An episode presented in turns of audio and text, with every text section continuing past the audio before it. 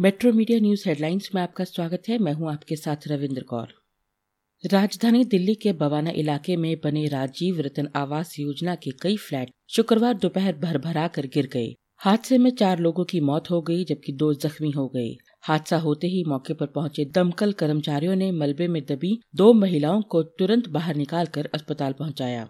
कुछ लोगों के मलबे में दबे होने की आशंका को ध्यान में रखते हुए राहत कार्य शुरू किया गया। देर शाम को राहत कर्मियों ने मलबे में दबे चार लोगों को बाहर निकाला और उन्हें पास के अस्पताल में पहुँचाया, जहाँ चारों को मृत घोषित कर दिया गया। कांग्रेस नेता राहुल गांधी ने शुक्रवार को कहा कि प्रधानमंत्री नरेंद्र मोदी को प्रमुख मुद्दों से ध्यान भटकाना पसंद है। यही वजह है कि उन्होंने राज्य में बेरोजगारी, पर्यावरण की गिरावट से जुड़ी समस्याओं से लोगों का ध्यान भटकाने के लिए गोवा के इतिहास के बारे में बात की।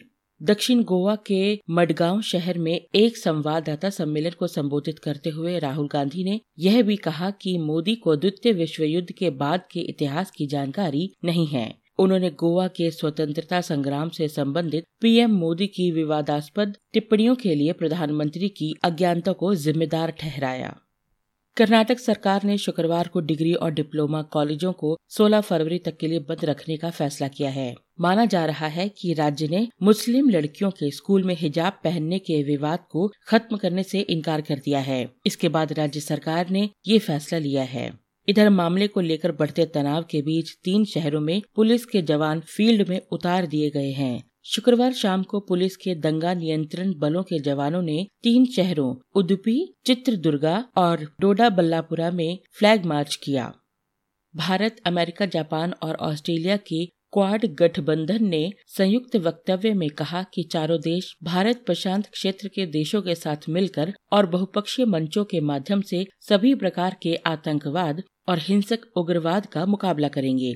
चारों देशों के विदेश मंत्रियों की मेलबर्न में बैठक के बाद जारी वक्तव्य में कहा गया कि क्वाड देश लगातार बढ़ रहे खतरों के खिलाफ जानकारी का आदान प्रदान कर रहे हैं। पाकिस्तान पर परोक्ष निशाना साधते हुए क्वाड ने पर्दे के पीछे रहकर सीमा पार आतंकवाद को बढ़ावा देने की कड़ी निंदा की है। देश में कोरोना संक्रमण के मामलों में कमी आई है। पिछले 24 घंटों में कोरोना के अट्ठावन हज़ार सतहत्तर नए मरीज़ मिले। हालाँकि छह सौ सत्तावन मरीजों की मृत्यु हो गई है। दिल्ली में पिछले 24 घंटों में 977 मामले सामने आए और यहाँ कोरोना से मरने वालों की संख्या 12 है। टीम इंडिया ने वेस्टइंडीज को तीसरे और आखिरी वनडे मैच में छियानवे रनों से हराकर तीन मैचों की वनडे सीरीज़ में क्लीन स्वीप कर लिया है। मैच में वेस्टइंडीज के सामने दो सौ छियासठ रनों का टारगेट था, जिसके जवाब में टीम सैतीस दशमलव एक ओवर में एक सौ उनहत्तर रन ही बना सकी और मुकाबला हार गई। ओडियन स्मिथ टॉप स्कोरर रहे। भारत की ओर से मोहम्मद सिराज और प्रसिद्ध कृष्णा के खाते में तीन तीन विकेट आए। दीपक चाहर और कुलदीप यादव ने दो दो विकेट लिए।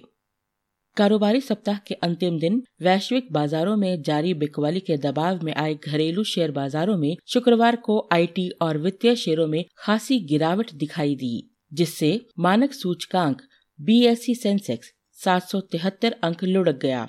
कारोबारियों ने कहा है कि अमेरिका में मुद्रास्फीति के आंकड़ों के अनुमान से कहीं ज़्यादा रहने से विदेशी निवेशकों ने जमकर बिकवाली की। इससे बीएसई और एनएसई में कारोबारी धारणा कमज़ोर हुई।